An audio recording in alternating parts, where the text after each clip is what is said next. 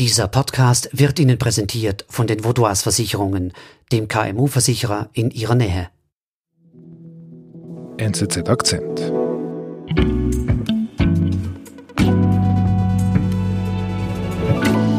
Das ist das Wahnsinnige. Die CIA hat Kontakt mit ihm aufgenommen und Ali Hassan Salameh hat äh, versucht, und das auch durchaus erfolgreich, via die CIA die amerikanische Politik zugunsten der Palästinenser zu verschieben in diesem epischen Nahostkonflikt zwischen Israel und den Palästinensern. Anfang der 1970er Jahre taucht der Playboy-Terrorist Ali Hassan Salameh auf. Marcel Gier über das Leben und Wirken des sogenannten Roten Prinzen.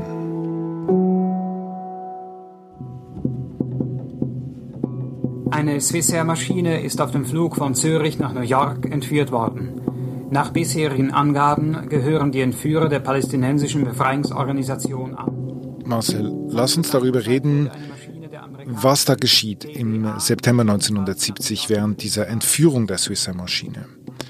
Du hast in der letzten Folge erzählt, dass Verhandlungen stattfinden. Wer redet da mit wem? Da reden jedenfalls sehr viele Leute mit. Man muss auch noch wissen, das Ganze spielt sich mitten im jordanischen Bürgerkrieg ab. Das erschwerte die Kommunikation zusätzlich. Es kamen sehr viele Leute ins Spiel. التي تسيطر عليها من ركابها Our demands and conditions are very clear and we will not go back on them. Und was ich erst äh, vor kurzem gemerkt habe, einer, der dazukommt, ist dieser Ali Hassan Salameh. Das war im Prinzip sein erster Auftritt äh, auf der internationalen Bühne, als Nebendarsteller muss man sagen noch, aber er tritt erstmals äh, hinzu, er hat Kontakt zu CIA, dem amerikanischen Geheimdienst, und vermittelt über diesen Kanal ebenfalls neue Kontakte, neue Verhandlungspartner. Mhm. Was sticht bei ihm so besonders ins Auge? Ja, da muss ich vielleicht ausholen. Also Ali Hassan Salameh ist eine Figur mit sehr vielen Facetten. Man nennt ihn auch den Playboy-Terroristen. Das bringt es vielleicht auf den Punkt, weil er bewegt sich in zwei Welten. Die eine Welt ist die westliche, wo er sich sehr äh, gut bewegt. Äh, er liebt teure Autos, äh, er hat sehr viele Frauengeschichten, er ist sehr viel unterwegs in Südfrankreich, in Deutschland, aber auch in der Schweiz. Und auf der anderen Seite ist er der Ziehsohn, sagt man, von Yasser Arafat, dem Chef der PLO. Die PLO ist? Äh, die PLO ist der Dachverband von all diesen äh, Gruppierungen, die sich für die palästinensische Sache mhm. einsetzen. Und er ist die Nummer zwei? Er ist die Nummer zwei. Er ist designierter Nachfolger. Er ist ein führendes Mitglied des Geheimdienstes. Sie hatten also einen eigenen Geheimdienst. Er war Chef der Leibgarde von Arafat. Er war mit ihm unterwegs, auch im Ausland. Er war seine wichtigste äh, Bezugsperson. Und ausgerechnet er hat zu dieser Zeit Kontakt zur CIA. Das ist das Wahnsinnige. Er hatte genau zu dieser Zeit, also im Sommer 1970, hatte er Kontakt aufgenommen, beziehungsweise die CIA hat Kontakt mit ihm aufgenommen. Das war eine, eine verdeckte Aktion, sehr geheim, konspirativ. Die hat stattgefunden in, in Beirut. Man hat sich zuerst beschnuppert und dann hat man gegenseitig Sympathien wahrgenommen. Auf jeden Fall entstand dann im Laufe dieser Zeit ein intensiver Kontakt und im Prinzip das erste Resultat dieses Kontaktes ist die Vermittlung in der Zerka-Affäre.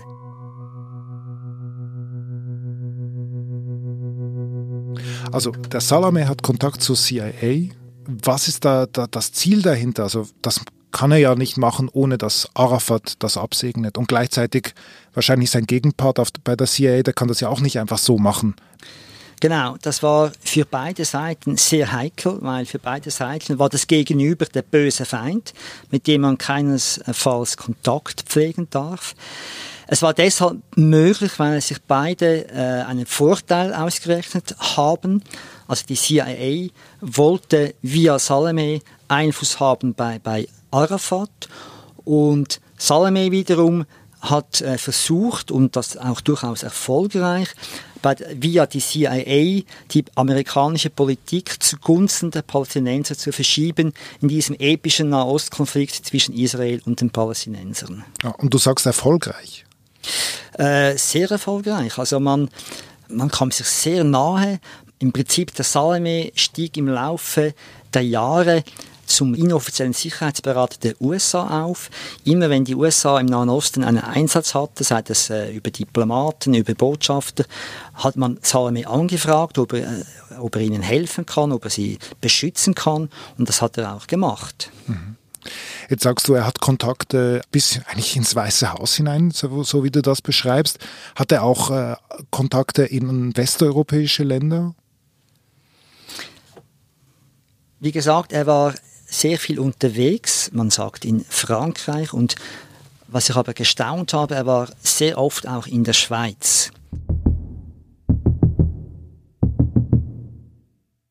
Okay, und was macht er da? Da kommt eine, eine, eine nächste wichtige Figur, Figur ins Spiel. Das ist ein äh, Schweizer Bankier, der heißt François Chenot. Der kommt äh, aus Lausanne und hat eine, eine Bank äh, gegründet in Genf. Und vermutlich war der Kontakt zunächst äh, über diese Bank. Äh, der Salome hat ihm Geld anvertraut und er war sehr oft äh, in der Schweiz auf Besuch. Man sagt sich, er hat auch bei diesem Chenou äh, übernachtet und, und dort, dort gewohnt in dieser Zeit. Und dieses Verhältnis wurde aber vermutlich ausgebaut, weil der Chenou war ein bekennender Nazi. Sie haben geschrieben, dass Sie Joseph Goebbels für einen Helden halten. Er ist ein Mann, der an etwas geglaubt hat und sehr, sehr konsequent bis zur letzten Stunde gewesen ist. Und als Nazi war er ein Feind der Juden. Das heißt, die beiden haben sich gefunden in diesem Kampf gegen Israel.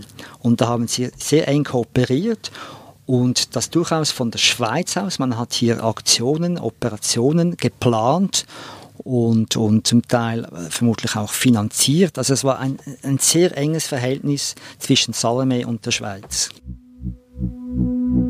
Wir sind gleich zurück.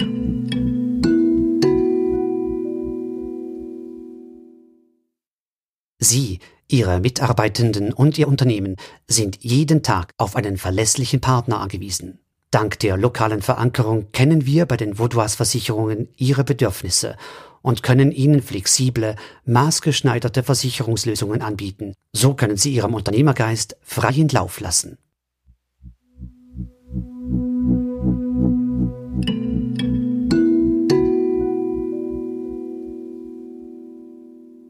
Und die Schweiz, also die Behörden, wussten die davon?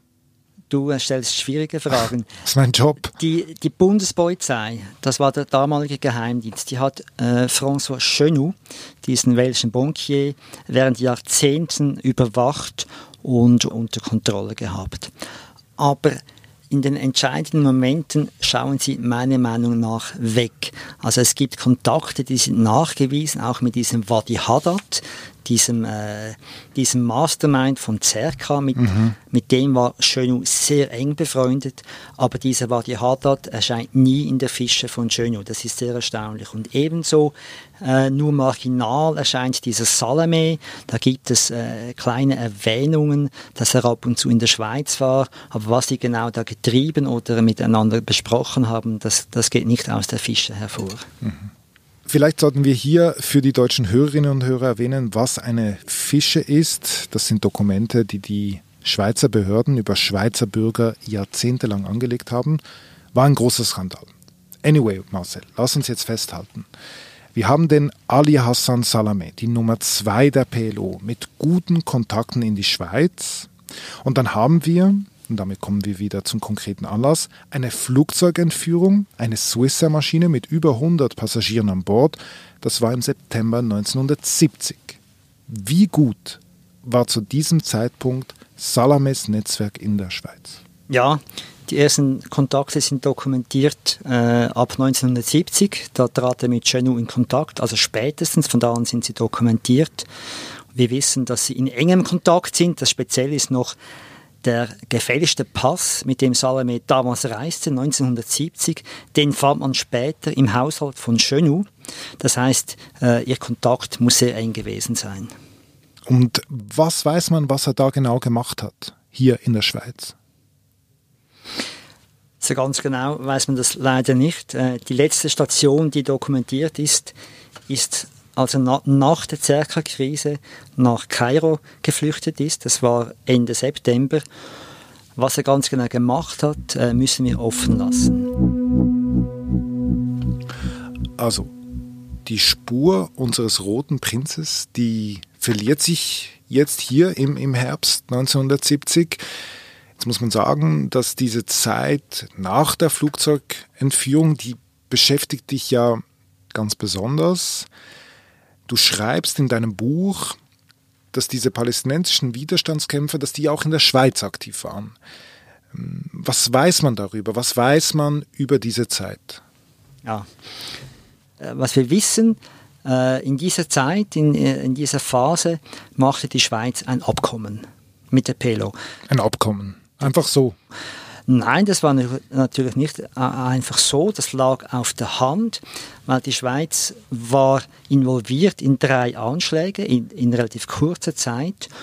Und man wollte diese Serie beenden. Und äh, meine These, die ich ja vor einigen Jahren in einem Buch äh, aufgestellt habe, ist die, dass die Schweiz als Folge von CERCA ein sogenanntes Stillhalteabkommen geschlossen hat. Mhm. Und was hat dieses Abkommen genau beinhaltet? Das ist relativ simpel. Es beinhaltete, dass die Palästinenser in Zukunft auf Anschläge in der Schweiz verzichten und auf der Gegenseite äh, stellte die Schweiz in Aussicht, dass sie den Palästinensern in ihrem Bemühen äh, um diplomatische Anerkennung helfen würde, insbesondere mit der Einrichtung eines, eines Büros in Genf am Sitz der UNO. Mhm darf man mit Terroristen verhandeln? Diese Frage stellt sich, nachdem bekannt wurde, dass der damalige Bundesrat Pierre Graber vor 45 Jahren mit der palästinensischen Befreiungsorganisation PLO ein sogenanntes Stillhalteabkommen geschlossen hat. Das zumindest schreibt NZZ-Journalist Marcel Gier in seinem Buch. Ähm, du bist ja jetzt eben vor einigen Jahren, seit Jahren bist du eigentlich dran an dieser These. Es ist eine These, sie wird dementiert von den Behörden. Ein umfangreicher Bericht, den der Bundesrat in Auftrag gab und der heute veröffentlicht wurde, kommt nun allerdings zu einem anderen Schluss. Die Arbeitsgruppe ist zum Schluss gekommen, dass es keine Hinweise gibt, die ein solches Geheimabkommen bestätigen würden.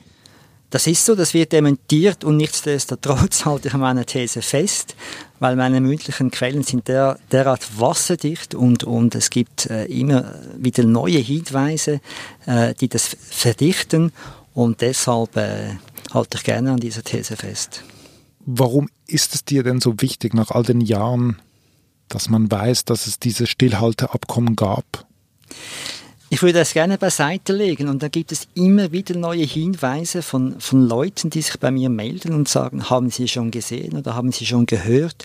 Oder neuerdings tauchte ein Tagebuch auf, wo das, äh, ich möchte nicht zu weit vorgreifen, wo das präzise aufgeschrieben ist mit Namen und Daten und Ortschaften und äh, ja, äh, jetzt kann ich das entweder beiseite legen oder ich kann das überprüfen. Aber warum, warum ist es so wichtig für dich?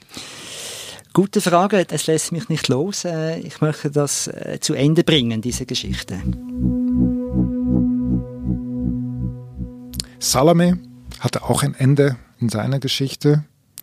Was ist aus ihm geworden? Ja, Salome wird äh, im Prinzip zu einer weltbekannten Figur. Das hängt auch damit zusammen, dass er als, als Drahtzieher des Olympia-Attentats 1972 in München gilt. Ob er da tatsächlich aktiv beteiligt war, ist inzwischen umstritten, aber in der öffentlichen Wahrnehmung war er die Figur des Attentats. Und das führt auch dazu, dass er auf eine Todesliste des israelischen Geheimdienstes kam, des Mossad. Und das führte dann wiederum zum Paradox, dass er von den von den Amerikanern hofiert wurde, von der CIA und gleichzeitig vom Mossad äh, gejagt. Das führte zu, zu einigen äh, äh, skurrilen Situationen. Er hat sich verstecken können, er hat flüchten können, er hat falsche Fährten gelegt. Es gab auch äh, versehentliche äh, Anschläge, die jemanden Falschen getroffen haben. Und dann aber 1979 haben sie ihn erwischt und das war dann ein Sprengstoffanschlag in Beirut und da hatte er keine Chance mehr, da wurde er getötet.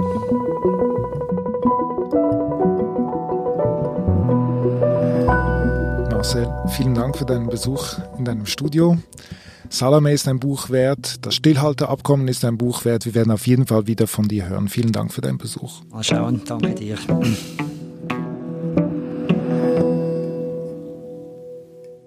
Das war unser Akzent. Ich bin David Vogel. Abonnieren Sie uns jetzt gleich auf Ihrer Podcast-App oder hören Sie uns auf nzz.ch. Bis bald.